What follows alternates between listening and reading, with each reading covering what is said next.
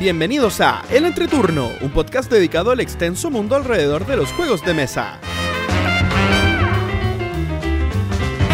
En este capítulo conversamos sobre el uso de dados en los juegos, les compartimos nuestro top 3 de nuestras temáticas preferidas y seguimos con el concurso Dos mentiras y una verdad. Que disfruten el entreturno.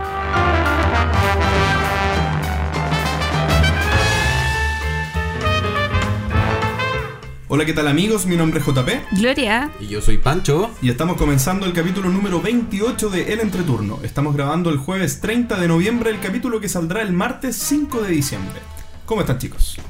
Preparándonos para Navidad. Yo aquí sí, también. ¿Sí? ¿Son navideños? ustedes? Absoluta y completamente. Todos los días le digo a mi conserje, ¿me habrá llegado algún...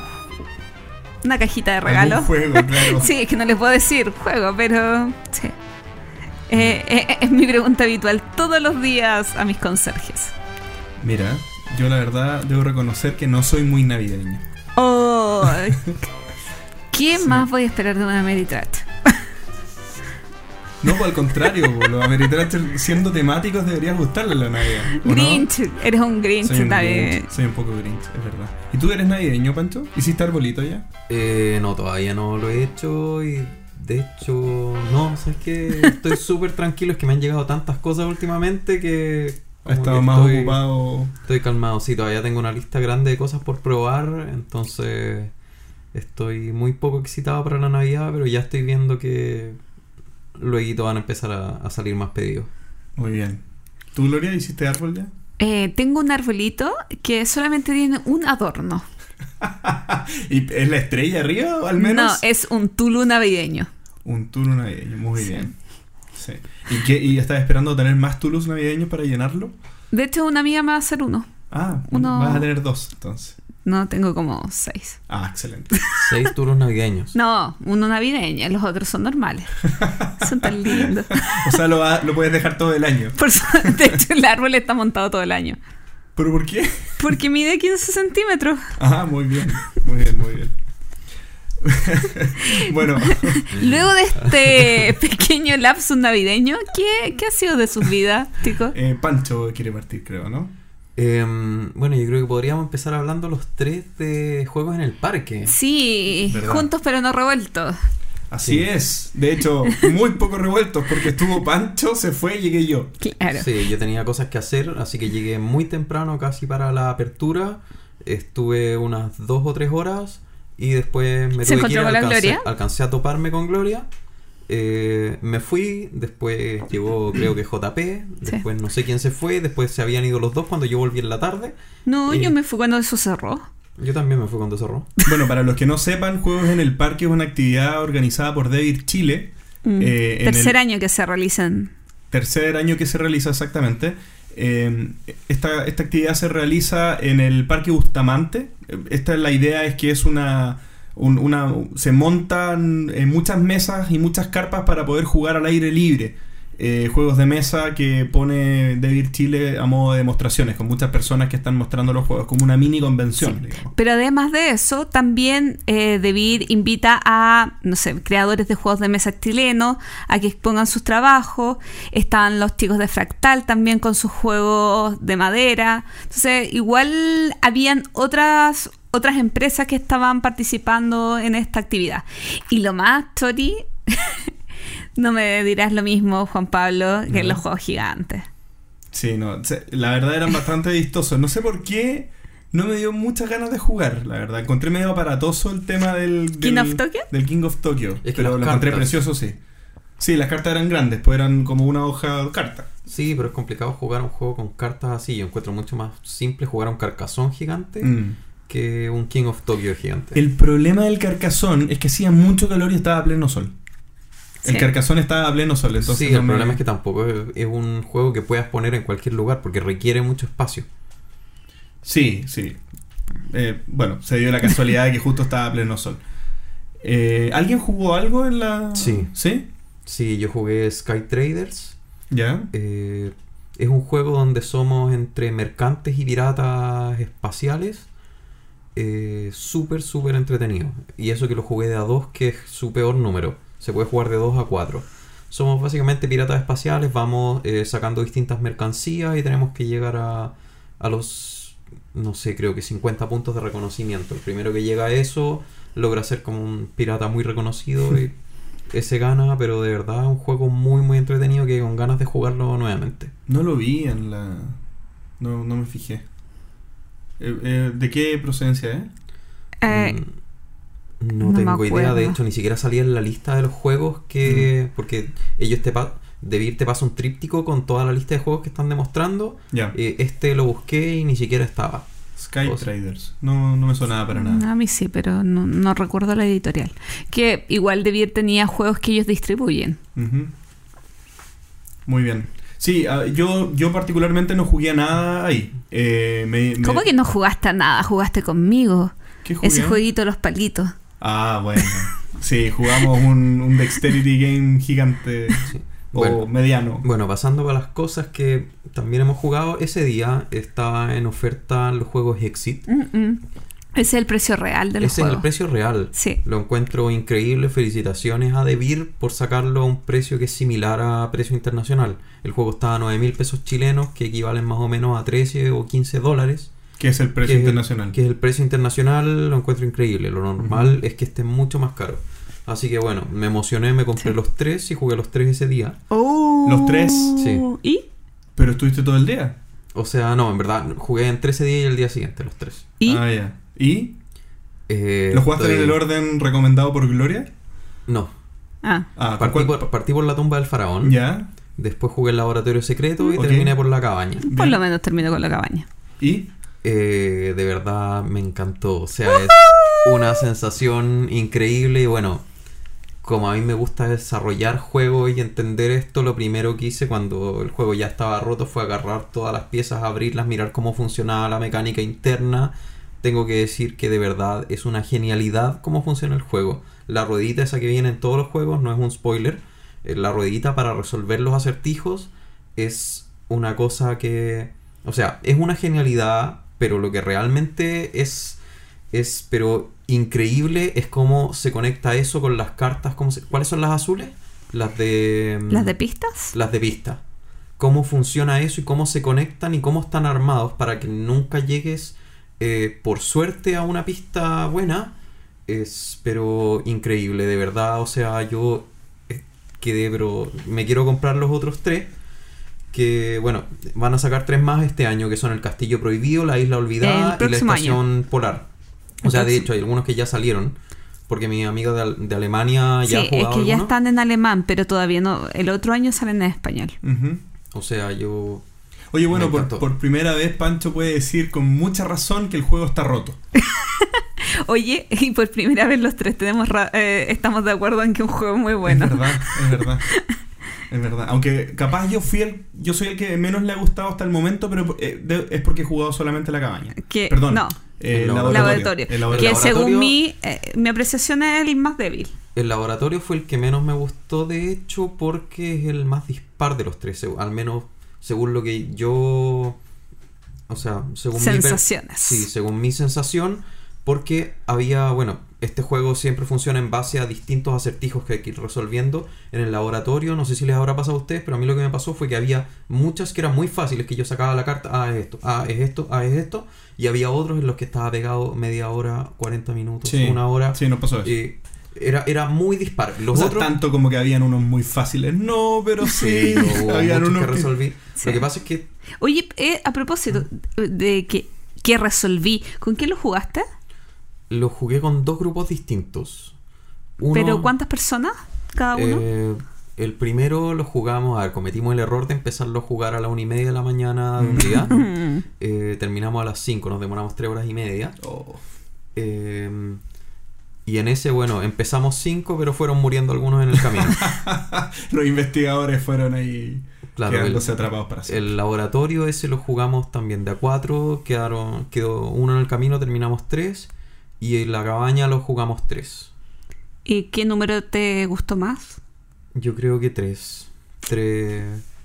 Sí, yo me imaginaba. Eh, para, claro, yo, yo lo jugué con mi papá y mi hermano y creo que teníamos el número suficientemente eh, alto como para no estorbarnos pasándonos los componentes. Sí, Y para No, disfrutarlos yo- realmente. O sea, Mm. no, yo sentí igual que hubo estorbo cuando jugábamos de a 3, yo habría preferido jugarlo a 2, pero se necesita una cabeza Una más, cabeza una, más. una Sí. idea. Sí, porque alguien si dos que- piensan muy parecido, Sí. no hay cómo sacar. Claro, porque uno empieza a, co- a conversar con uno, con otra persona. Yo, por ejemplo, conversaba con mi papá y decíamos, oye, pero esto acá, esto allá. Y mi hermano miraba.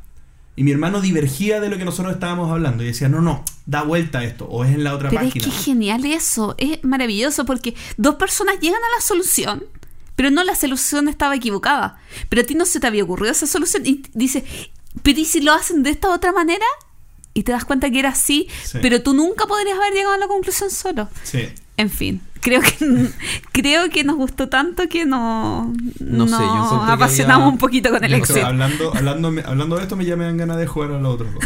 No sé, yo estoy un poco asustado porque vi muchos muchos de los puzzles que son como sacados de jueguitos de WhatsApp o de Facebook o de cosas así. Y eso me bajó un poco el hype por los otros tres porque no sé cuánta... O sea, no sé si irán a mantener el nivel de los acertijos para los Esperemos. siguientes Hay que ver, tres. hay que ver. Esperemos. Ojalá.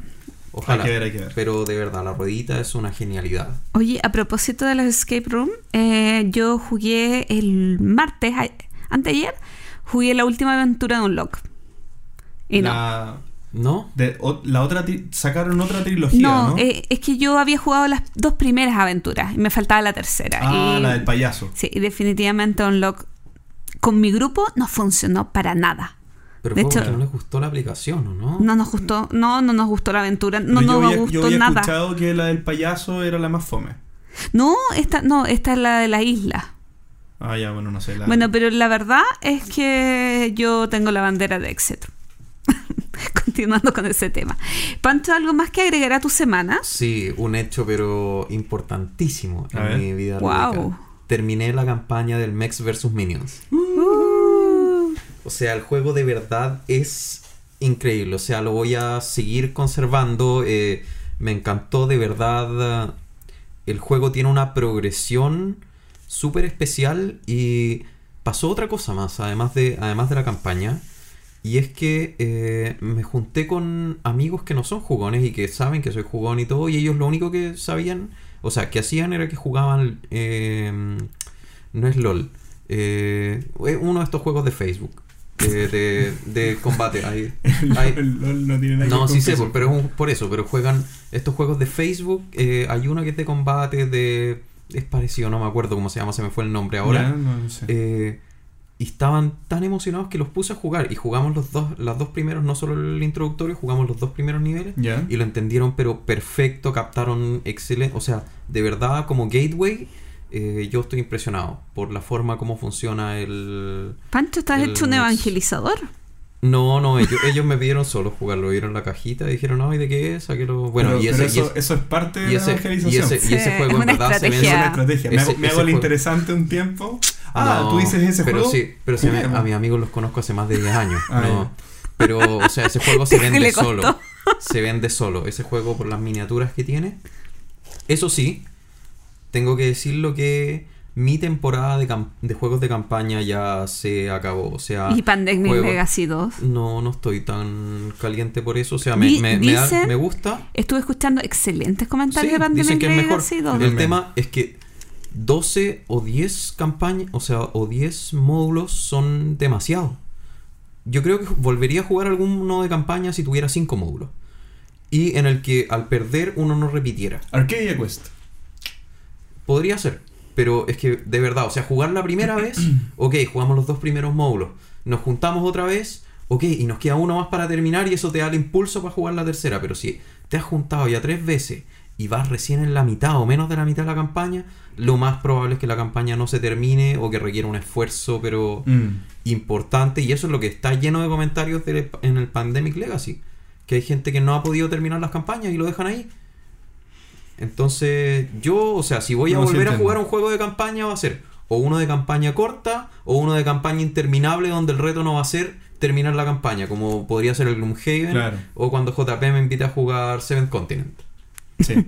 Cuando llegue en abril, yo creo. Por ahí. Sí. ¿Ya Eh, continúo yo? Dale. Bueno, les comentamos que eh, fuimos a Juegos en el Parque, que estuvo muy entretenido. Yo no jugué nada, pero me reí, conversé con muchísima gente. ¿Cómo que no Eh, jugaste? ¿No Bueno, jugué, con ya jugué con JP. No, pero jugué muy poquito. Eh, el día lunes llegaron de Argentina unos amigos que habían estado en, en el encuentro de juegos de mesa eh, eh, que desarrollaron allá, así que pude conocer a Laura Agüeti de, eh, de Geek Dragon Out. Geek Out y de Dragón Azul, que fueron nuestros entrevistados en el capítulo 16, si no me equivoco. Además de sus amigos Fernando y Gonzalo, y los llevé a recorrer eh, el Santiago Lúdico. ¿Qué es el Oh. Santiago Lúdico? A ver. ¿Se acuerdan que yo les comenté que quería hacer un video con, con los lugares más típicos acá para jugar? Eh, o para comprar juegos. Bueno, la cosa es que con ellos hicimos una ruta, fuimos a muchas tiendas, compraron millones de juegos, así que estuvo muy entretenido, salvo porque llegaron a las 6 de la mañana a mi departamento. Pero fue una, una experiencia muy entretenida de enseñarles un poquito eh, de, lo, de cómo se mueve Santiago, de cómo son las tiendas acá y que pudieran mirar, cotizar y comprar mucho. ¿Cuánto compraron al final? Yo diría que sobre 1.500 euros, dólares o lo que Entre los quieran. cuatro. Entre los cuatro. Tirando para los montón. 2.000. Sí. Pero Lo que pasa, lo que pasa es que en Argentina los juegos están, bueno, con toda la, todos los problemas que tienen para la importación, los juegos son carísimos. O sea, Sí. ya te puedes encontrar un Catán en 80 dólares sin complicación. Sí. Oye, ¿y no, le- no, lo, no los pillaron en la...? No, igual pagaron un poco de impuesto, pero Ah, fue ya. lo mínimo porque se dividieron. Hoy, justo de hecho, bueno, no importa. Eh, que está escribiéndome Fernando, uno de estos chicos que vino, y me está diciendo que eh, estrenaron el Nippon, que fue uno de los juegos que se compraron. Este fin de semana, el que recién pasó, también nos encontramos con JP, pero en otro evento. ¿Cierto? En el encuentro de prototipos, eh, que eh, el segundo encuentro de prototipos, que hace Dice and Tiles eh, que reunió a muchísimos creadores de juegos de mesa chilenos y estuvo, yo pasé un ratito, pero lo pasé muy bien y estuvo muy entretenido. ¿Tú, JP? Sí, me gustó mucho haber ido. Yo eh, nunca había ido un- a un evento de ese tipo. Eh, me gustó mucho la onda que se genera entre las distintas empresas o, o creadores de juegos emergentes que, que comparten sus diseños y que se dan feedback entre ellos para poder eh, mejorar lo que están haciendo. O sea, son, son prototipos en distintas etapas. O sea, hay algunos que están bastante maduros y bastante cercanos a la publicación o, a que alguien los quiera publicar con ellos y hay otros que están bien verdes, verdes, verdes. Entonces, eh, se- se- eh, esa participación lo que, en lo que ellos están haciendo eh, es, es muy receptiva a que tú puedas eh, hacerles todo tipo de comentarios. Así que me pareció una muy buena idea, una muy buena iniciativa. Y también para los que están haciendo juegos y tal vez eh, no conocen el estándar al cual deberían llegar, es bueno que se empiece a nivelar hacia arriba. Que lleguen chicos como por ejemplo el Pablo de, de, de- de Ludoísmo. eh, para un poco eh, que, se, que sirva como, para, como ejemplo y poder eh, nivelar hacia arriba como dije recién. Entonces me, parece súper sano para la industria. Sí, además que igual necesitan que vaya gente a darle retroalimentación, comentarios, todo eso. Yo, segunda vez que asisto y me encanta poder entregar, un- aunque soy pésima eh, dando recomendaciones de juego o indicaciones, pero tratar de ayudar un- por lo menos un poco. Así es. Y por último, lo que les quería contar es que probé de mi lista de Essen, Merlín, el día lunes. Mm, Me gustó, pero no va a ser, todavía no es parte de mi top 3 de Feld. ajá. Y ah, sí tenía una última, última cosita. ¿Se acuerdan de la historia del Secret Santa? Sí. Que estaba participando. Ayer le llegó a mi amigo secreto eh, sus juegos. Y quizás hoy en la noche está probando Exit. Oh, Ah, le regalaste los exits. No, le regalé un Exit. Porque en realidad no estaban en su wishlist. Y fue como, ya, además de esto, un Exit para que para que tenga algo que yo disfruté mucho y ojalá le transmita las mismas sensaciones que me transmitieron a mí. qué buena. Qué buena recibir más de un juego. Es como chorros. Sí. Sí. Qué bueno. Bueno, Sí, oye, a todo ah. esto, eh, de Merlín no he escuchado tan buenas críticas. ¿ah? Me gustó, pero lo encontré sencillo. Igual es un poco confuso porque tiene mucha simbología y muchas cosas pequeñitas, pero el juego en sí es, eh, es bien fluido. Pero como Queen Games siempre tiene oferta, no es un juego que me vaya a comprar en un corto plazo. dice, dice sencillo como que fuera malo. Como sencillo, como simplón tal vez, ¿o no? Es que.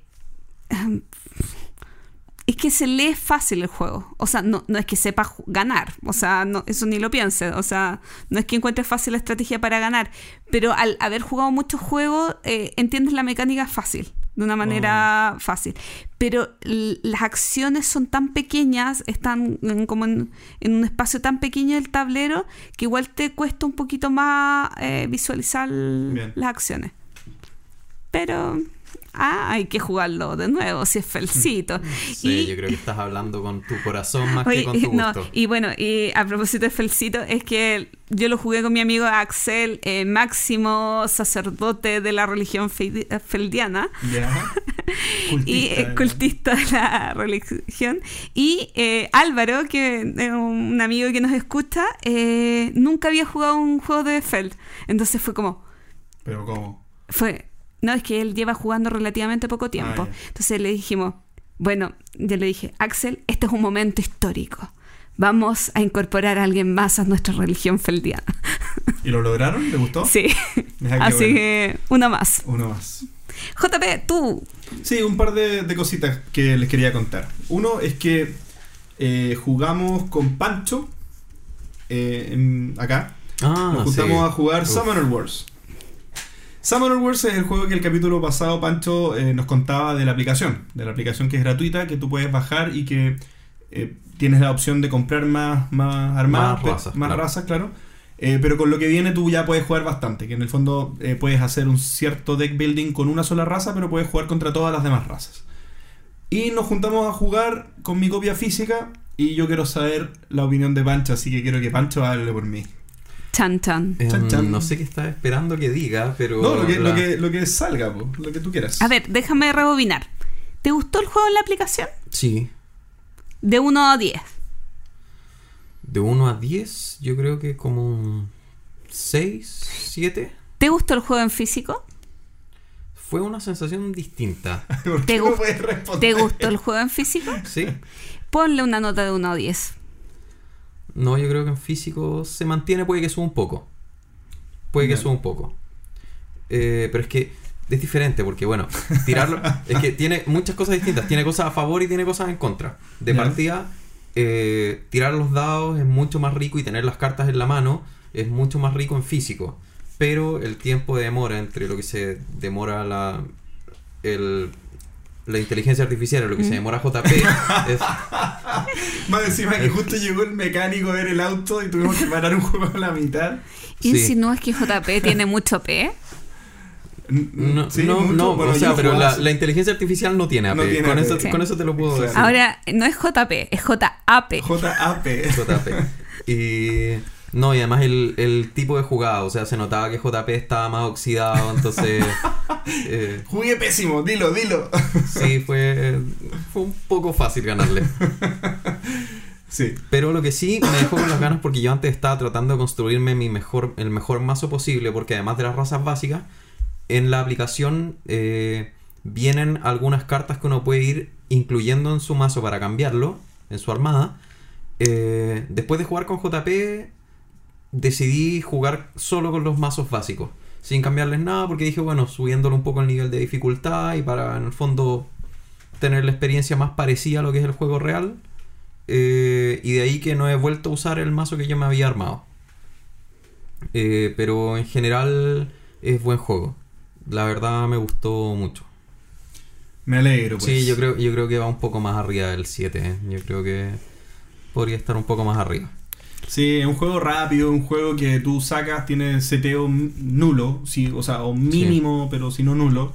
Eh, un juego que no es necesario hacer deck building para jugar, o sea, no- yo, yo no tengo eh, mazos duplicados como para hacer deck building, por lo tanto es llegar a abrir el mazo y jugar.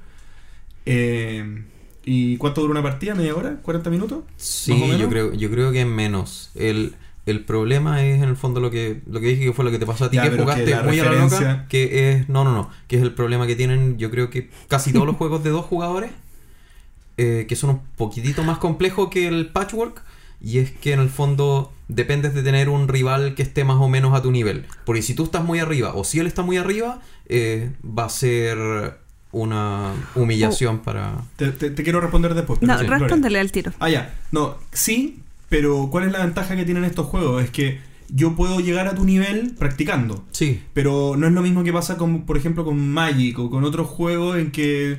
Necesitas que- mejores cartas para poder competir con él. mejores Sí, cartas y tal vez está- estudiar mucho, eh, aprenderte- casi de mundo. aprenderte un metagame. Sí, es que hay juegos que son muy fuertes en el meta. Y el meta, si tú lo estudias muy bien Mm. y lo practicas muy bien, le ganas a una persona que no juega Sí, 10 veces. Hay muchos juegos de afuera del juego. Hay muchos juegos afuera del juego. Y tú lo implementas y cuando lo implementas tienes la estrategia para ganar. Yo creo que en este tipo de juego pasa menos eso. Sí, sí, está claro. O sea, jugando un par de partidas probablemente ya quedas aceitado de nuevo. y- Empiezo a imitar lo que haces tú, empiezo, ah, ya, va por ahí. Gloria, Oye, no- a propósito de si hay juegos de dos jugadores, les quiero contar algo. a ver. Jugué de a dos. Ustedes saben que yo no juego de a dos. Ah, jugaste a dos. ¿Qué jugaste a dos? Gran Austratel. Ah, ¿y? ¿Bien? De a ¿Sabes dos, qué? ¿Y funciona? Maravillosamente. Los juegos de ese diseñador, hasta donde Marco Polo y. Maravillosamente. Y ¿Y, el otro sabes qué? Me di cuenta que si es euro, si no hay mucha, eh, si no hay mucha eh, interacción, no hay ningún problema. Pero en realidad es puro prejuicio mío y si puedo jugar dados. Mish. Muy bien. Pero fue una. Lo había jugado a tres, me había gustado, pero sí es lento. Pero de a dos es una joya. Bueno, eso, perdón. A mí me gustan mucho los juegos de a dos de posicionamiento de trabajadores. Algunos, o sea, pero los, los que funcionan bien de a dos, me, prefiero jugar los de a dos. El Le Abre, el Russian Railroads, creo que brillan mucho de a dos. Eh, bueno, y lo otro que quería. A ver, no, dime. No, dale, dale. Por favor, Dale, dale. Pancho. No, si lo mío el era, era aparte, lo mío era aparte, dale. Ah, ya. Eh, quería comentar una vergüenza que me ocurrió. ¿Qué pasó? Eh, bueno, cuando nos juntamos a jugar, bueno, nos juntamos a jugar el fin de Ah, semana también con vez. Gloria y Pancho. Y invitamos a un amigo que es Omar, el tramoya oficial de. Sí, ¿Y quién nos escucha? y que nos escucha, sí. Un saludo para Omar, el tramoya.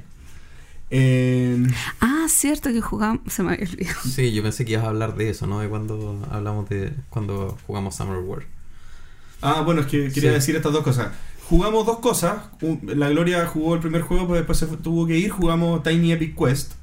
Que sí, me demoré mucho en explicarlo y fue muy largo. ¿Qué? ¿Qué pasó? Sí. ¿Qué Fue muy, muy largo. Sí, fue medio largo. Muy, muy, muy largo. Me fui a las 12 de la noche. Sí, es verdad. Bueno, pero eso no dice nada si no, dice, no decimos a qué hora partimos. A las 7. No. Comimos pizza. No, partimos- bueno. Partimos como a las nueve y media, más o menos. Que y tú media, llegaste a esa hora. Sí, bueno, entre Pero, la... y pero la- eso no cambia. Partimos sí, el ya, pero la el- explicada también Sí, fue... entre medio comimos pizza. No, pero y para. La, partí explicándole... No me acuerdo cómo fue. Le expliqué a usted y después llegó Mar de nuevo y tuve que explicar de nuevo. Ya, uh, fue trabajo. Por eso, pero el, el en juego tiene que haber sido. Un par de más- horas. Dos horas y cuarto, dos horas y media jugando. Sí, Ya, fue- da fue lo largo, mismo, largo, pero- largo. Bueno, eh, no quería hablar de eso, quería hablar de una vergüenza que me ocurrió. Y esto Pancho creo que no lo sabe. Nosotros jugamos después Islebound, ¿ya? Un juego de Ryan Lockett, el, Sí. el hombre...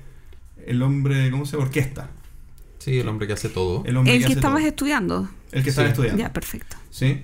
Y eh, cometí un error tremendo en las reglas. Sí, sí lo. Ah, ¿te lo dije? no, no me lo dijiste. Yo no debería Lo- saberlo. Lo supiste. ¿Cómo? Sí.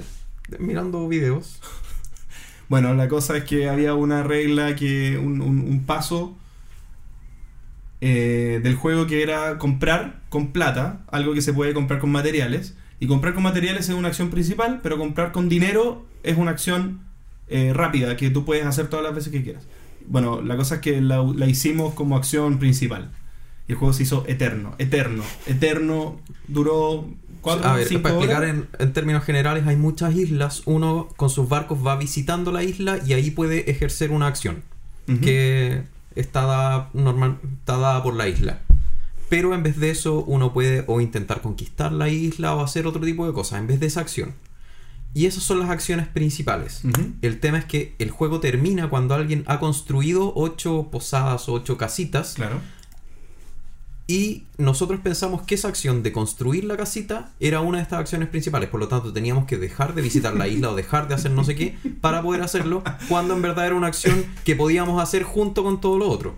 Entonces, claro, comprar las casitas era una acción que no nos reportaba mucha ventaja, Mm. porque la verdad es que no son muy útiles, pero son las que gatillan al final del juego. Por lo tanto, otra vez nos pasó. bueno, O sea, la acción, básicamente la acción que hacía que el juego avanzara, la estábamos eh, alentando al doble. Entonces al final nos demoramos. Harto más del doble. Harto más del doble, sí. Y obviamente no voy a hacer pasar a Pancho de nuevo por la misma experiencia de jugarlo porque me va a decir que no, pero eh, a, no, yo lo volvería a jugar. lo voy a lo voy a volver a jugar en algún momento. Y eso, eso. Ah, Pancho Yo, quiere decir algo. Una cosa más. Bueno, como ya he comentado un par de veces acá, tengo un amigo que, que vive en Alemania, que él me ha traído algunos juegos, algunas cosas. Con él jugué los Exit. Y gracias Y a él él- conociste a nuestro amigo Bernie. Y él volvió, sí. Y bueno, justo de él iba a hablar. Lo que pasa es que estuvo de cumpleaños hace más o menos una semana. ¿Cómo? Y de regalo le mandé un Carta Fútbol Club. Así que, Rafa, tu juego no solo está en Alemania, sino que está en manos de uno de los jueces del Spiel des Jahres. Eh, solo para que sepas, no, no es que te van a incluir en el concurso ni nada, no te hagas Sí, ilusiones. porque recuerden pero- que el Spiel des Jahres es solamente para juegos editados en idioma alemán. Sí, pero eh, simplemente para que lo sepas. Mira, ¿eh? Bueno, sí. Eh, Bernie fue nuestro invitado del capítulo 2 Sí. eh, a través de la entrevista que le Sí, hizo tomó Pan. posesión de mí. Sí. O sea, no, sonó feo eso. Pero bueno, yo lo interpreté. Sí. Ya, Y nosotros queremos irlo a conocer si es que vamos de vuelta, nos vamos a Essen. Así es. Ya. Antes de terminar esta etapa, eh, solamente quiero, porque publiqué en Twitter que hoy grabamos el capítulo y mandar un saludito, ¿ya? Que nos dijeron, ay, nos mandan un saludo. Así que a, lo- a las personas de Punched Game, que es un sitio mexicano eh, que hacen reseñas de juegos de mesa, muchos saludos y gracias por seguirnos en nuestras redes sociales.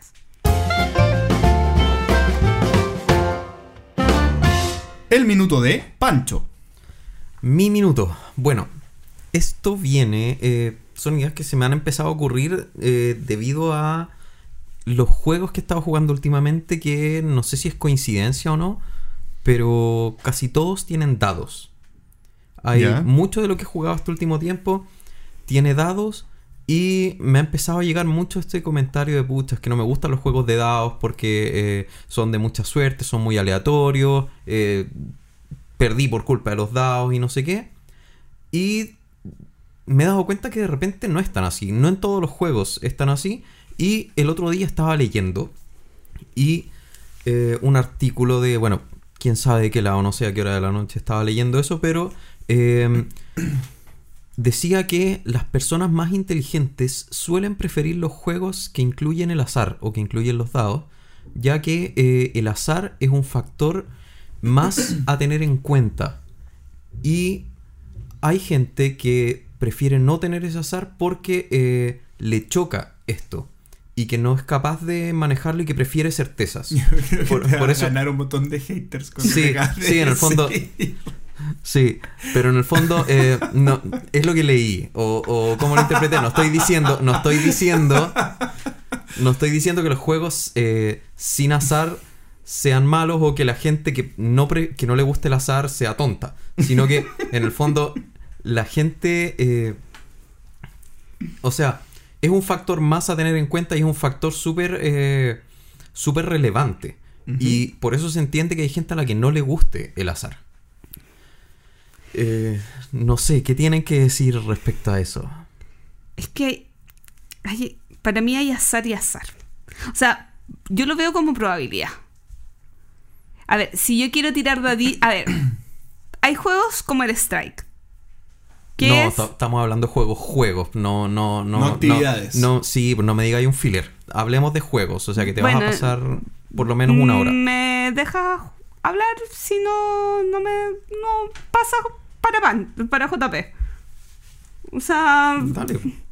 es que hay juegos como el Strike que uno lanza dados y el factor azar es bastante incontrolable y más que nada es para reírte. Y hay otros juegos que realmente el tema de las probabilidades es súper fuerte. Y me voy a un ejemplo eh, súper clásico que es Stop. Y de hecho, eh, mientras tú hablabas, yo me metí a la página de Ludotónica, que es un canal de YouTube español, y que en su página web hicieron un análisis sobre el Can't Stop, donde hablan también eh, de la tabla matemática de las probabilidades y cuál es la cifra, eh, eh, la cifra como más correcta donde parar este juego. Porque es como el óptimo de tu jugada, cuál es el límite y cuál, en qué momento es acertado parar de jugar. En este juego tú vas tirando dados y vas subiendo en distintas como columnas, perdón para mí el juego, eh, los dados tienen azar, tienen suerte, pero hasta qué modo tú lo puedes controlar, eso es lo importante. O sea, ver la matemática detrás de, esto o, eh, como muchos juegos de Fell, es, tú no le vas a echar la culpa de que siempre te salieron dos pero tú puedes modificar en cierto modo el dado con alguna, eh, con alguna condición, alguna habilidad, algo que hayas ganado. Entonces, yo creo que em, cuando no es, eh, cuando se puede manejar, eh, a mí no me molesta. Bueno, ay, es que me emociono. bueno, a mí me encantan los dados, debo decir. Y yo creo que los dados tienen están, están tal vez catalogados en, muy pocos casilleros, menos de los que deberían catalogarse. ¿A qué voy? Aquí hay distintos, hay muchas maneras de utilizar los dados que significan o dan efectos demasiado diferentes. Para, extremar el ejemplo de lo que estoy diciendo, lo que dice Gloria del Strike.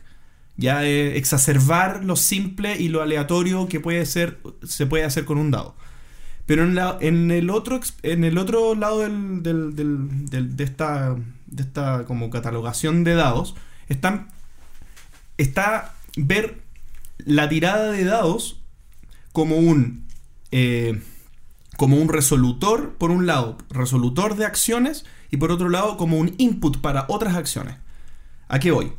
Si yo, por ejemplo, te ataco y dado que yo ya tomé la decisión de atacarte, después de eso tiro los dados, eso, ahí la suerte tiene un factor mucho más preponderante, así yo primero tiro los dados y dado lo que salieron en las caras, decido las acciones que voy a tomar. Eso es muy implementado en Eurogames que tienen dados, como por ejemplo Marco Polo. Yo lo que hago al principio de cada ronda es tirar mis 5, 5, mis 5 dados, 3, no, me acuerdo. Yo no he jugado Tiro mis dados, saco las caras que saco y digo, perfecto, saqué poco, el de al lado sacó mucho, este sacó medio, estas son las caras que sacaron, listo, voy a jugar de esta manera. Entonces e, es, muy interesante porque en el fondo es casi como robar una mano de cartas. Mm. Eh, dos, temas más para que después los desarrollemos, pero otro tema muy importante es que, al contrario que mucha gente cree, tirar muchos dados, si en un juego se tiran muchas veces dados, una tras otra y todos los turnos se tiran dados, más que la suerte cobre mayor preponderancia, mientras más dados se tiren, menos, menos suerte hay. Porque las probabilidades se aplanan. Si yo tiro un dado, puedo dos, perdón, si yo tiro dos veces un dado de 6 caras, me puede salir un 1 y un 6, máxima varianza. Pero si yo tiro, si yo tiro mil dados, el promedio va a ser 3,5. Eh, sí o sí, porque se aplana, la, la suerte se aplana. Por lo tanto, yo puedo tener mala suerte al principio del juego, buena suerte al final y a la larga, jugando dos o tres veces, voy a tener la misma suerte que el resto.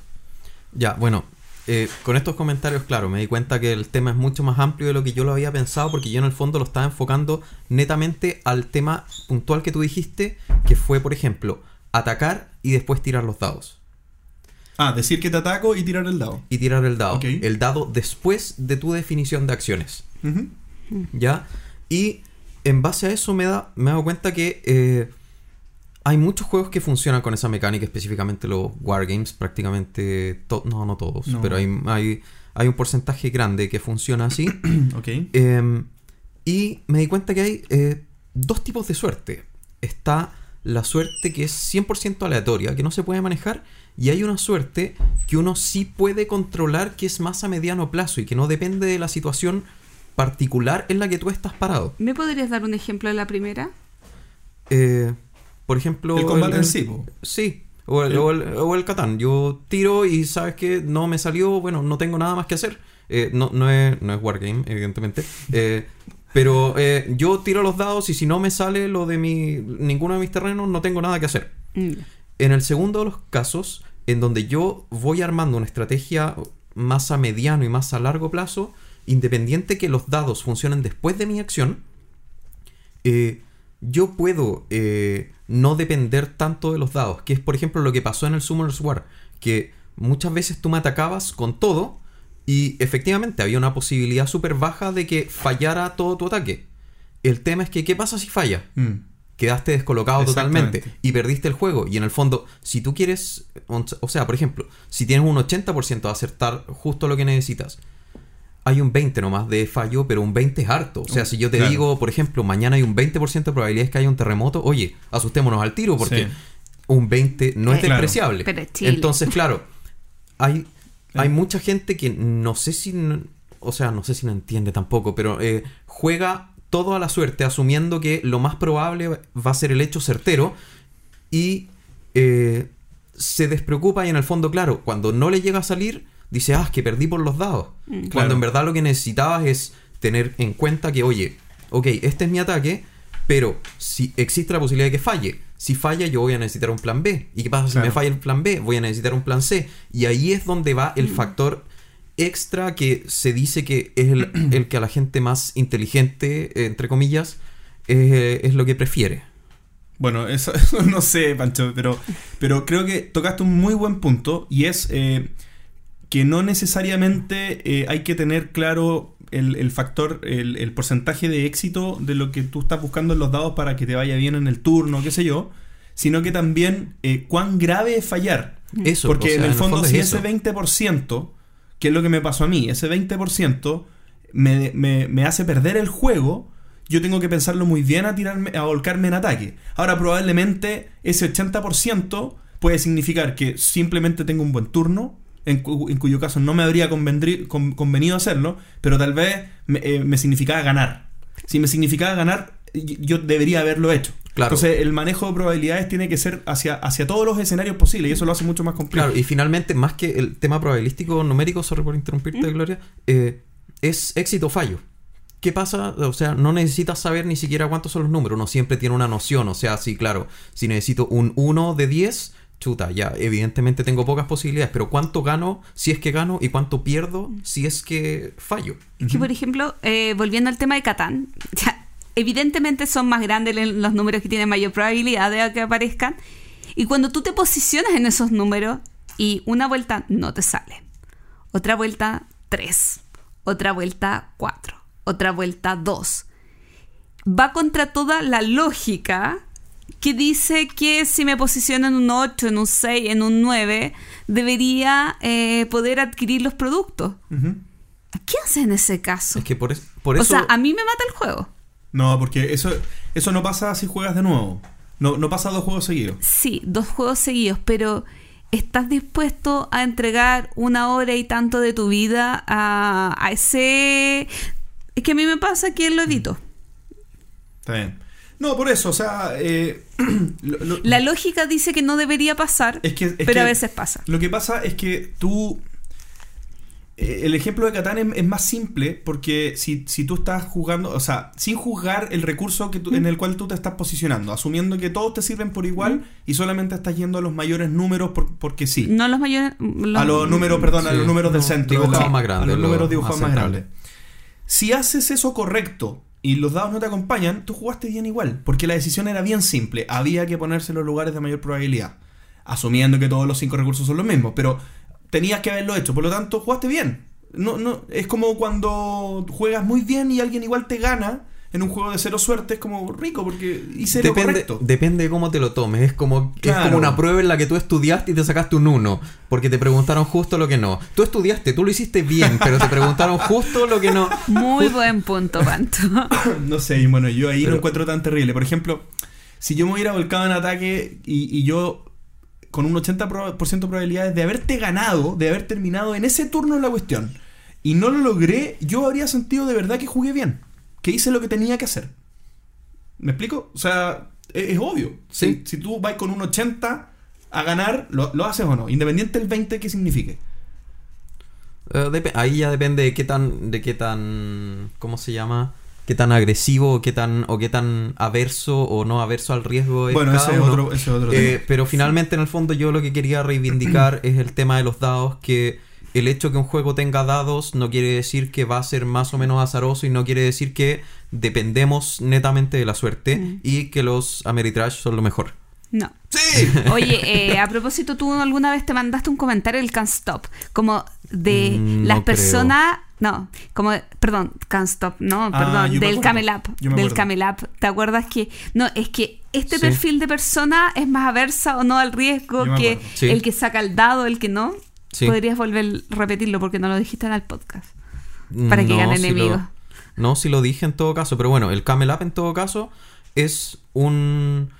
Es un, no sé, un abridor de ojos con el hecho de que. de las estadísticas. O sea, si tú te pones a calcular turno a turno, jugada a jugada, la probabilidad de que pase algo, te vas dando cuenta cómo te pegas en la cara porque el hecho que algo tenga el 40 o el 60% de probabilidades igual no es una certeza de que va a pasar. Yo, en este tema, solamente eh, reafirmo mi interés de hacer algo con mi trabajo. Porque como trabajo en una facultad de matemáticas, me encantaría que la gente de ahí destrozara un juego.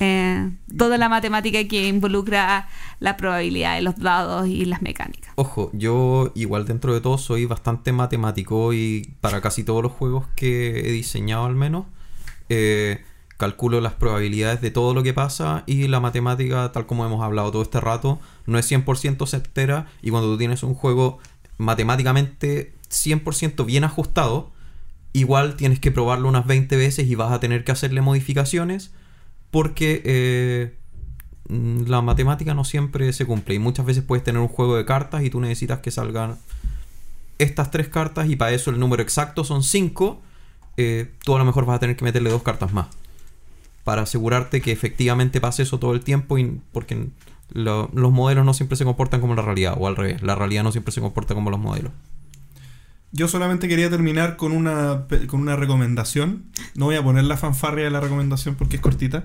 Pero, ¿se acuerdan que les hablé del libro de Jeff Angelstein? De, de esta... De esta... sí del Lu- no. Ludology no Sí. Bueno, pero igual es diseñador. Eh, Es el diseñador del... Sí. del- ¿Cómo se llama? El, eh, no, del Space Cadets.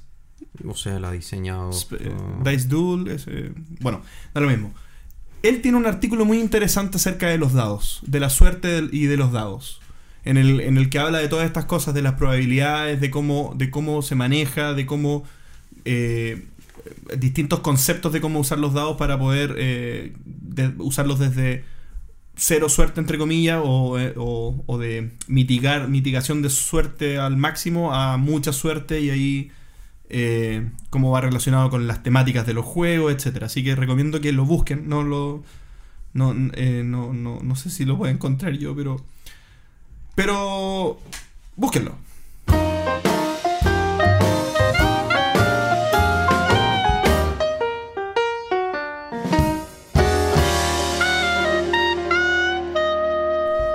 El top 3. Y para el top 3 de hoy tenemos las temáticas de los juegos.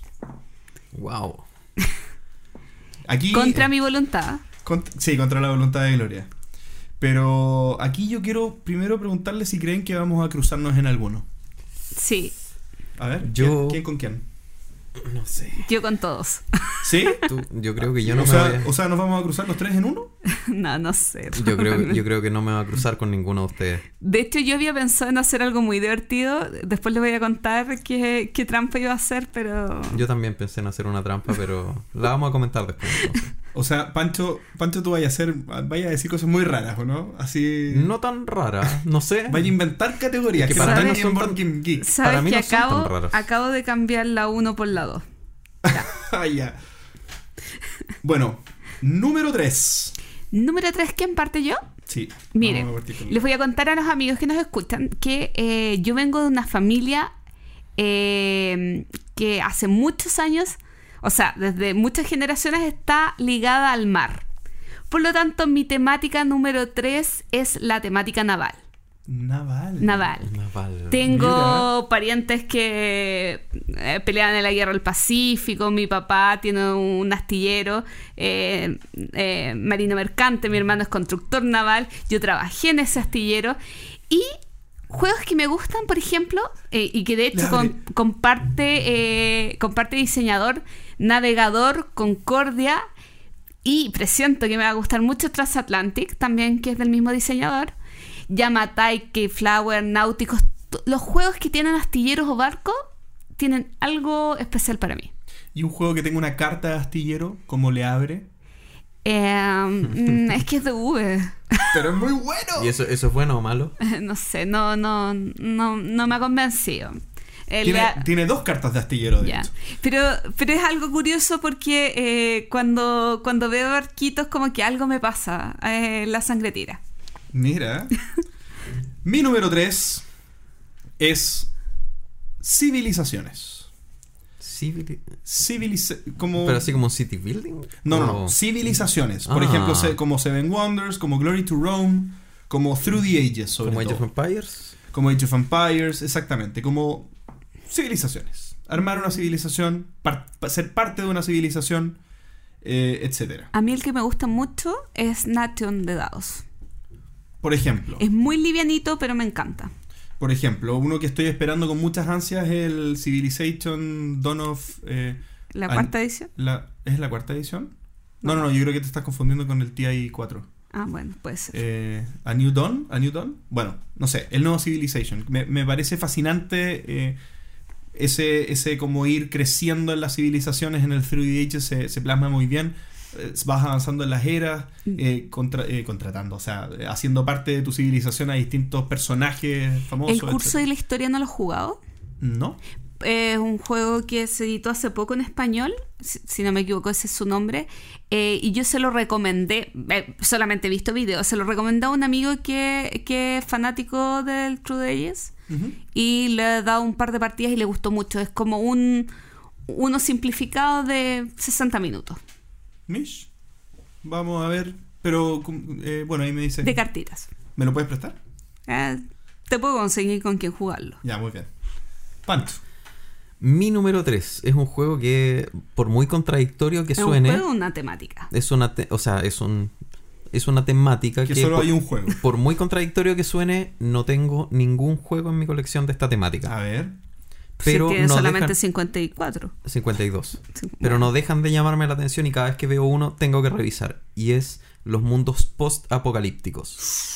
Me Muy bien. encantan. O sea, cada vez que veo uno, estilo el Outlive o el Fallout, incluso el Pandemic Legacy, si son dos, lo miro y es como ya, tengo que revisar. O sea, yo sé que es algo post-apocalíptico, lo reviso. Normalmente no me lo compro porque después miro reviews y cosas así. En cualquier, en cualquier ambientación. Sí, en cualquier- Alien, ponte tú. A ver, los que no me gustan son como los post-apocalípticos de zombies, que son como hay como 7 mil millones, ya eso me aburren, pero cualquier idea de mundo post-apocalíptico en el que yo esté solo o seamos pocos y tengamos que sobrevivir sin que haya un enemigo tan de repente evidente como un zombie, eh, me llama mucho la atención. Incluso hace poco salió en Kickstarter uno que era como de una carrera, que eran simplemente cartitas que uno iba andando en un mundo post-apocalíptico estilo Mad Max. Eh, también, o sea, lo miraba y yo decía, lo compro o no lo compro, lo compro o no lo compro. Eh, me llaman mucho, me llaman mucho, mucho, mucho. Me gustó tu opción. Me, me gustó. Bueno, número 2. Número 2. Eh, yo no sé si llamarlo eh, arqueología o ruinas. Mm, Ya. ya. ¿Por qué? Porque tenía que meter en alguna parte a Tikal, México, Java, eh, no sé, Pompeya, eh, Pompeya, ¿verdad? eh, no sé, eh, tantos juegos, Pergamon, eh, Tebes, tantos juegos que son entretenidos, que a mí me gustan mucho, pero como no a Pero mí esos la... son más euros que... O sea, no sé, A ver, ¿cuánto se espere- siente la temática ahí? Espérense. Hay Uf, varios que sí. po. Esperen, las personas que están escuchando saben que a mí me da lo mismo la temática. Mm. aquí tenía que cumplir. Entonces elegí de mis juegos favoritos Mm. cuáles eran los temas que se repetían. Eso es lo más parecido que puedo hacer. O sea, mm, ¿qué más que iba a hacer? Sí, pero, pero yo creo que hay muchos euros que sí se siente el, el, el tema. O sea, Quizás mi top 1, mi uno. el, el Through the Ages, por ejemplo. Eh, Ya, no, pero sí, la pero no, temática no. es súper fuerte. Sí, pero no me refiero a los seguros en general. Pero el Tikal, ¿tú le sientes la temática? ¿No? El. Pero, pero son ruinas arqueológicas. Ya, pero por lo menos tiene una- un componente visual que tú estás armando las, Maravilloso. las- las pirámides y, eso se ve. O sea, en el fondo, al final la obra que genera es Hoy, gráfica. hoy estaba viendo, eh, saliéndome muy poquitito del tema, estaba viendo el blog, si no me equivoco, de los chicos de eh, Llamadais, que es una edi- edit- editorial española, de un matrimonio eh, que no sé, fueron a Carcassonne y sacaron una foto eh, en Carcassonne, la típica, Sí, pero la típica ahora. Fueron a Japón y eh, fueron a Honshu, que es una de las islas, y jugaron Honchun Honshu. Entonces, como, y eh, iban con unas eh, con unas losetas, creo que de Carcassonne, y iban a un edificio y sacaban una foto del edificio con la loseta. ¿Qué más temático que eso? Puro tema ahí, puro tema. Mi número 2 es algo muy novedoso, algo que yo creo que nadie va a tener en su, en un- en su lista. ¿Qué? Fantasía medieval. Fantasía medieval. Muy ya. novedoso, ¿cierto? Sí. Juegos como... De hecho... De hecho, Gloomhaven más o menos, porque Gloomhaven es como No, fantasía medieval, eh. pero bien alternativa. Sí. Tiene razas que no están, no son elfos, no son enanos, no son nada, son, son cosas súper aparte. Eh, pero, el, el- por ejemplo, el universo que, que plantea Fantasy Flight con, con Battlelord, con Descent, con Rune Wars, que se llama Terrinoth, que me encanta. Cada vez me gusta más y, que estén conectados todos los juegos en ese universo me parece fantástico. O sea, por ejemplo, eh, en el Descent uno puede jugar con los, con los héroes que son un monito, digamos, y, es como si fuera una parte de una tropa del Battlelord que después tú juntas a ese monito con muchos más monitos y juegas con eso. O sea, no con la misma figura, pero es parte del mismo ejército y tú lo reconoces. Entonces eso me, me parece muy bueno. Eh, bueno, Señor de los Anillos, que ya es más propiedad intelectual. eh, Clank, eh, Hero Realms, etcétera. Muchos juegos que me encanta. O sea, no, no me aburro. No me aburro de la temática. Siempre voy a querer jugar esos tipos de juegos. Fantasía medieval. Mira, qué loco. Mi número 2 es Fantasía fantasía medieval. no medieval ni de superhéroes. Ah, fantasía. Fanta- pero fantasía como alternativa. Fantasías No- animadas de no, y. No fantasía eh, que está ultra usada. Fantasía No. Disney. Eh, podría llegar a ser dependiendo Codename Disney. eh, Pero fantasía no medieval, ¿qué? o sea, por ejemplo, A a ver, yo te digo, hechicero. yo veo ercos y olfos y, o sea, er- Ercos. orcos y elfos y- Ercos y olfos. y me da sueño. Eh. Pero por ejemplo, estilo Re- Realm of Wonder, que es un juego donde uno está con monstruos estilo Monster Inc., el Mex vs. Minions, eh, Seasons, Smash Up, Ghost Stories, hay millones. O sea, cualquier tipo de fantasía, cualquier mundo que me presenten que sea fantástico pero diferente, ¿no? De esos que se han usado 700 millones de veces. Gloomhaven, por ejemplo, ¿te gustó? Podría llegar a ser, sí, sí, sí me atrae. O sea, todavía tiene esa sensación medieval, pero no me, no me produce el rechazo que sí me produce un Señor de los Anillos partiendo por la temática. Al tiro, independiente como sea el juego. Bien. Enemigo. Número uno. Pero Gloomhaven nos une. Es verdad, es verdad. Número uno. Número uno. ¿Yo? ¿O No, No, yo. Ah, no sé, pensé Bueno. que quería cambiar el orden. Eh, es que Pancho ya me quitó la frase, pero bueno, eh, no quieren decir que sean buenos euros. No, para nada. O sea, no quiere decir que sea el tema que mejor quizás calza con buenos euros. ¿Puedo, Pero. puedo tratar de adivinar? Sí. Es que, ¿Cómo se dice en español? Es lo que siempre dice Tom Basel, pues el Ah. me- mercadeo en el Mediterráneo. Lo pensé, pero no. Ah, ya. Eh, los trencitos. Trencitos. ¿Qué más bonito que un trencito? Especialmente si estamos hablando de la edición de lujo de Aventureros en Tren. Ah, o es que sea, es preciosa. que entre paréntesis jugué anteayer. Eh, o un... Ojo, pero esa es la de los 10 años, no es la de lujo. Todavía no inventan la de lujo y probablemente la van a sacar con una Bla, caja más bla, grande bla, y más mapas. Un Rusia Railroll, un German Railroll, ¿Verdad? un First Class, un Great Western Train. O sea, por favor, no pueden no ser el número uno los trenes. ¿Y cuántos Mm. otros cuántos otros juegos, magníficos juegos de distintos tipos de eh, de distintos de subastas, de esto, de esto, de otro, se han inspirado de programación. de programación se han inspirado El- en los trenes. ¿Cómo ¿Cómo no elegirlo como el ¿Cómo- número uno? ¿Cómo se llama este semi-party que se, tiene un tren y tienes que... Ah, eh, El, um, el- uy. ay, el Qué mal. típico. Qué mal, Oh, se donde me van olvidó. subiendo, se van Eh, disparando. Sí, sí. Ay, qué feo. Ya, esta parte se edita porque no. sí, ¿Cómo no bueno? Express. Colt Express, Express. sí. Qué Colt Express. Colt Express. Qué magníficos juegos se han inspirado en Trencito. Así que tenía que ser mi número uno. Buena elección. Pero no tan buena como mi número uno. mi número uno es, la Gloria lo va a decir, Eh, ¿Economía europea? ¿Cómo era? ¿Cómo era que no, se no, llama? no, no, no, ¿Cómo se te ocurre, Gloria? ¿Cómo se te ocurre? ¿Cómo se te ocurre que no va a ser? Ah, obviamente son producción de No me digas frutas que y son verduras. granjas. Granja, no, no, Es, mu- es mucho más obvio. Ya, voy. Ciencia ficción en el espacio. Uh, Ah, yo pensé que eran granjitas. Opciones, eh, partiendo por mi preferida de, de- de la- de la- del tipo, Forbidden Stars. Pero tienes obviamente Star Wars, Exodus, Próxima Centauri, Twilight Imperium 3, ahora que viene el 4, Race for the Galaxy, Cosmic Encounter, que tiene una temática espacial increíble, Battlestar Galactica, Alien Legendary Encounters, etc. ¿Y dónde dejaste las granjas? En el cuarto lugar. No, no, en el cuarto lugar no. te, te Me desheredó. deshereda.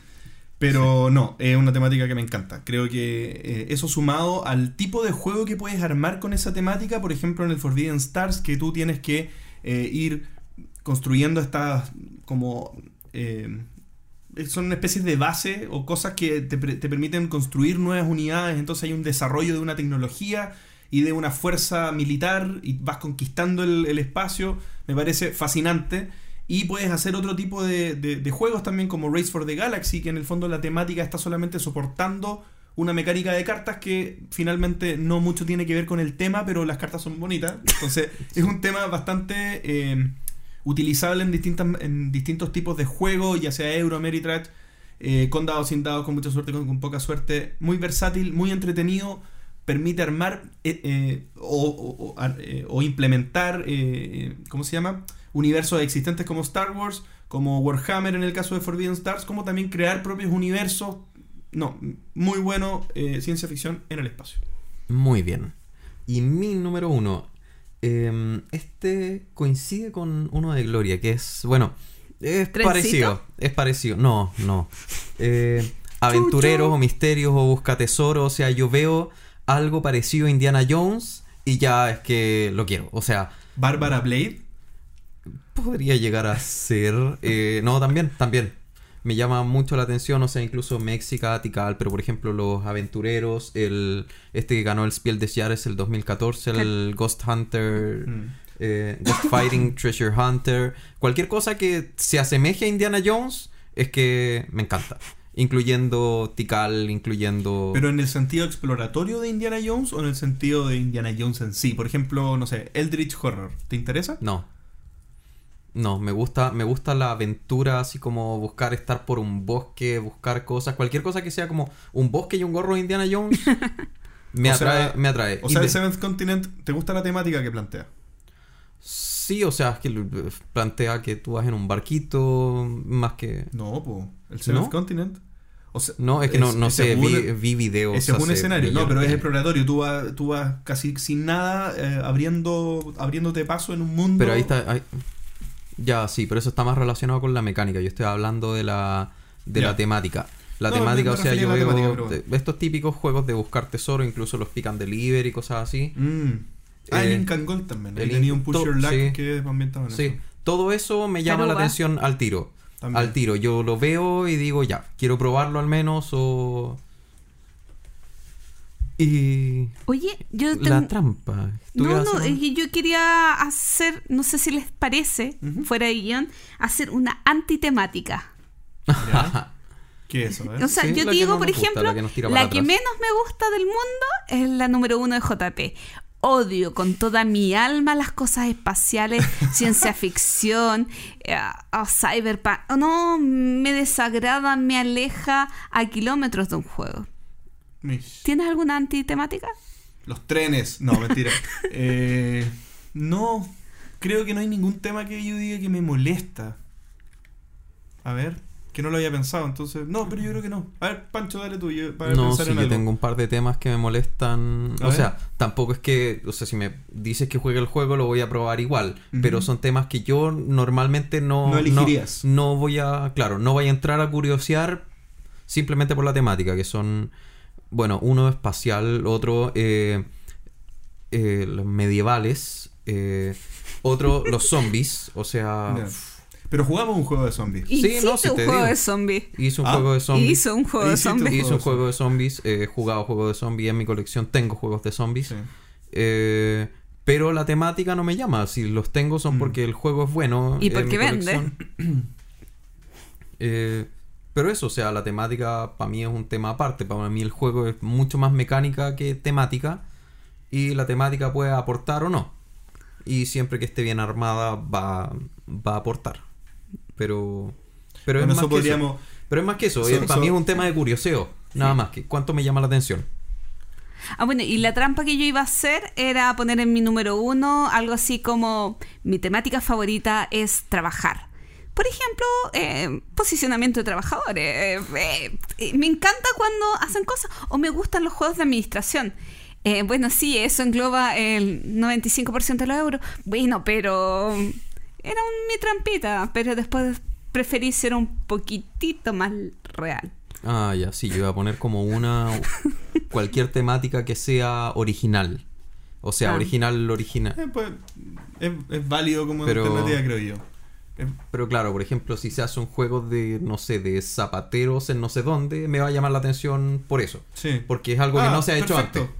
Claro, y Eh, no puedes poner de zapateros porque cuántos juegos podrías ver de zapateros, pero en el Claro. fondo. Sí, sí, sí, sí. Bueno, a mí también me pasa algo con el tema del Scythe, por ejemplo. Este, este como. Medio Ah, steampunk. Es que no, porque claro, porque está ambientado como en una época que existió. ¿Mm? eh, fue así, pero con una tecnología que no va en la época. Entonces, como que conjuga dos elementos. O lo que planteó el Juana de Arco, que salió ahora en Kickstarter. Juana de Arco Mm. existió, obviamente. Todo este, todo este, eh, todo este eh, eh, época que se dio en. Francia, pero con monstruos.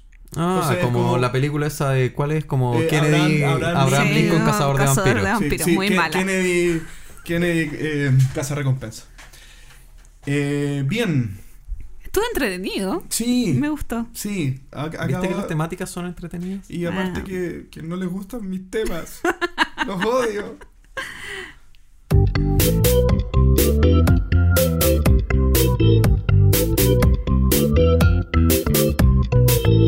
Como ya es tradición, esta música nos recuerda que estamos eh, ya casi llegando al final de eh, las dos mentiras y una verdad. Como Y- al final de las dos mentiras y una. No, porque ya estamos en el capítulo 28 y recuerden Ah. que solamente hasta el capítulo 29 vamos a estar con esta sección Boo. porque eh, todo este puntaje que están acumulando nuestros seguidores y nuestros amigos es para ganarse un Pandemic Legacy gentileza de Vir Américas. Es verdad.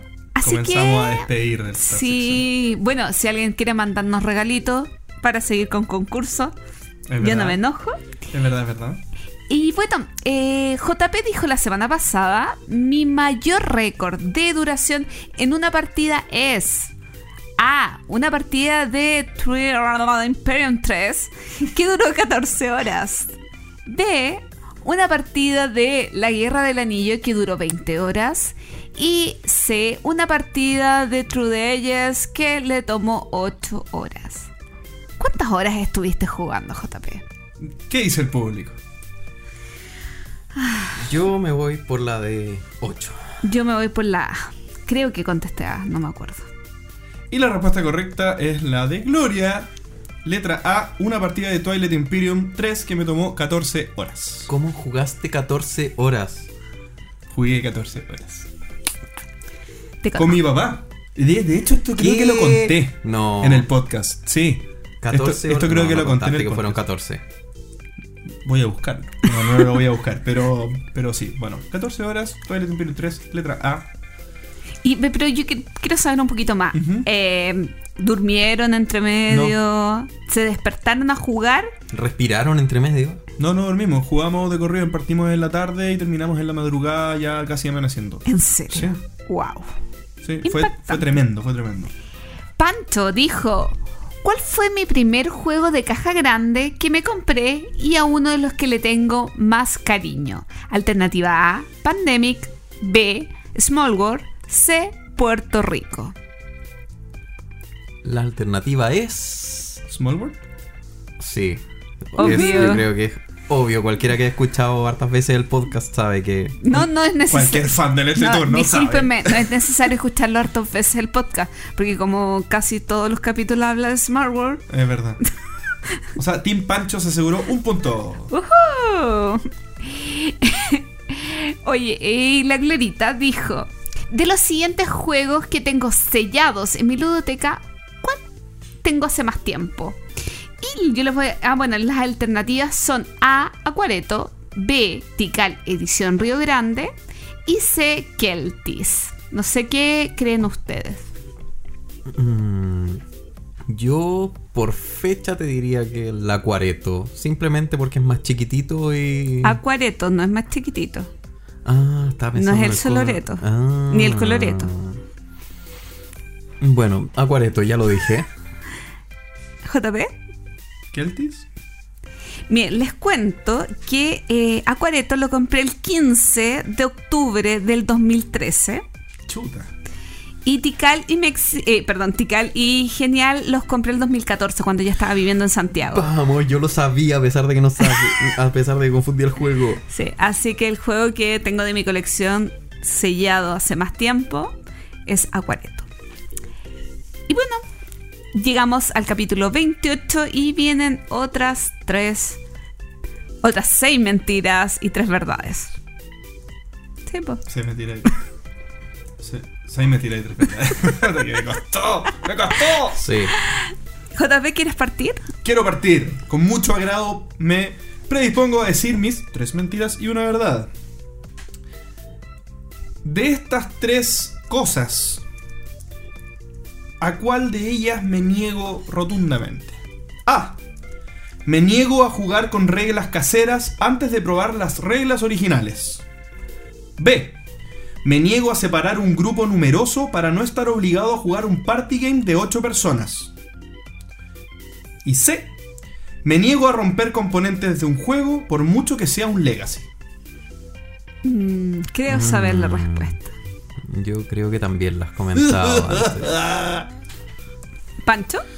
Yo, bueno, antes de esto tengo que hacer un- un- una pequeña introducción. Lo que pasa es que con todos los juegos que me llegaron tuve que empezar a ordenar mi colección. Así que ya luego van a empezar a salir a la venta. El tema es que Prioridad ya tengo, entreturno, ¿cierto? ya tengo mis nuevos juegos. Y como, como se harán una idea, hay muy pocos juegos repetidos en términos de diseñador. Y me di cuenta del que los juegos de los que más diseñadores tengo son dos diseñadores. Y la pregunta es esa. ¿Cuáles son los dos diseñadores de los que tengo más juegos? Alternativa A. Ignacy Chevicek y Reiner Knizia. Alternativa B. Friedrich Henry y Bruno Catala. Alternativa C. Antoine Bausat y Vlad Vatil. Ojo, no son juegos creados por los dos juntos, sino que son los juegos de uno más los juegos del otro. Esta estaba más complicada ya, había que... ¿Voy a repetir los pares de nuevo? Sí. Ignacy Chevicek y Reiner Knizia. Ya. Friedrich Henry y Bruno Catala. Y Antoine Bausat y Vlad Vatil. Estoy entre dos. Ya. Porque yo, yo igual hice eso en esta semana, eh, a raíz de una publicación que salió en Facebook, ver de cuáles eran los diseñadores que tenían más juegos. Sí, yo quería decir uno, pero me di cuenta que eran dos, así que lamentablemente... Ya. Está bien, está bien.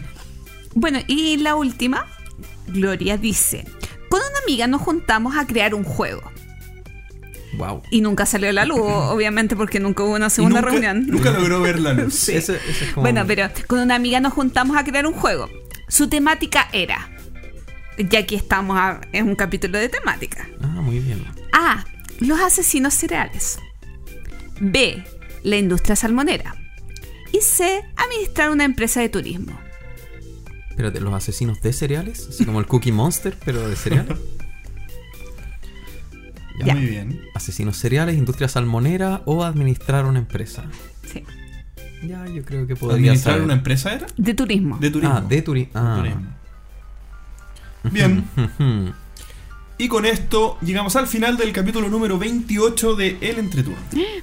Palabras al cierre, chicos. No queda nada para el 30. Sí, no queda nada para el 30. ¿Vamos a hacer algo el capítulo 30? Yo quiero, pero está un poquito complicado. Está un poquito complicado, sí, se nos viene la fecha muy encima. Eh, O sea, es que el capítulo 30 deberíamos grabarlo el fin de semana del, de Año Nuevo. Pero eso lo Mm. podemos conversar por interno. No, pero el- comentarles a los sí, para que sepan los auditores que es muy complicado ponernos de acuerdo para poder hacer los entre grandes tant- eventos entre que tantas hacemos. fiestas, porque viene Navidad, Año Nuevo, mi cumpleaños, o sea, es, es complicado. Así es. Complicado. Y con esto damos por finalizado entonces el capítulo. Muchas gracias a todos por haber escuchado. Hasta la próxima. Chao. Adiós. Gracias por escuchar El Entreturno. Y recuerden, envíenos sugerencias de historias relacionadas con sus vidas lúdicas. Pueden ser de terror, tragedia, graciosas o hasta de traición. Recuerden también participar en el concurso Dos Mentiras y Una Verdad para ganar un Pandemic Legacy en nuestro capítulo 30. ¿Y ustedes? ¿Qué opinan de los dados en los juegos modernos? Envíenos sus comentarios al correo elentreturno.gmail.com. Además, envíenos preguntas o temas que quieran que conversemos en el programa. Síganos en Facebook, en Twitter, en Instagram y suscríbanse a nuestro canal de YouTube. Escúchanos en dos semanas más en nuestro próximo capítulo de El Entreturno. Gracias de nuevo y hasta la próxima.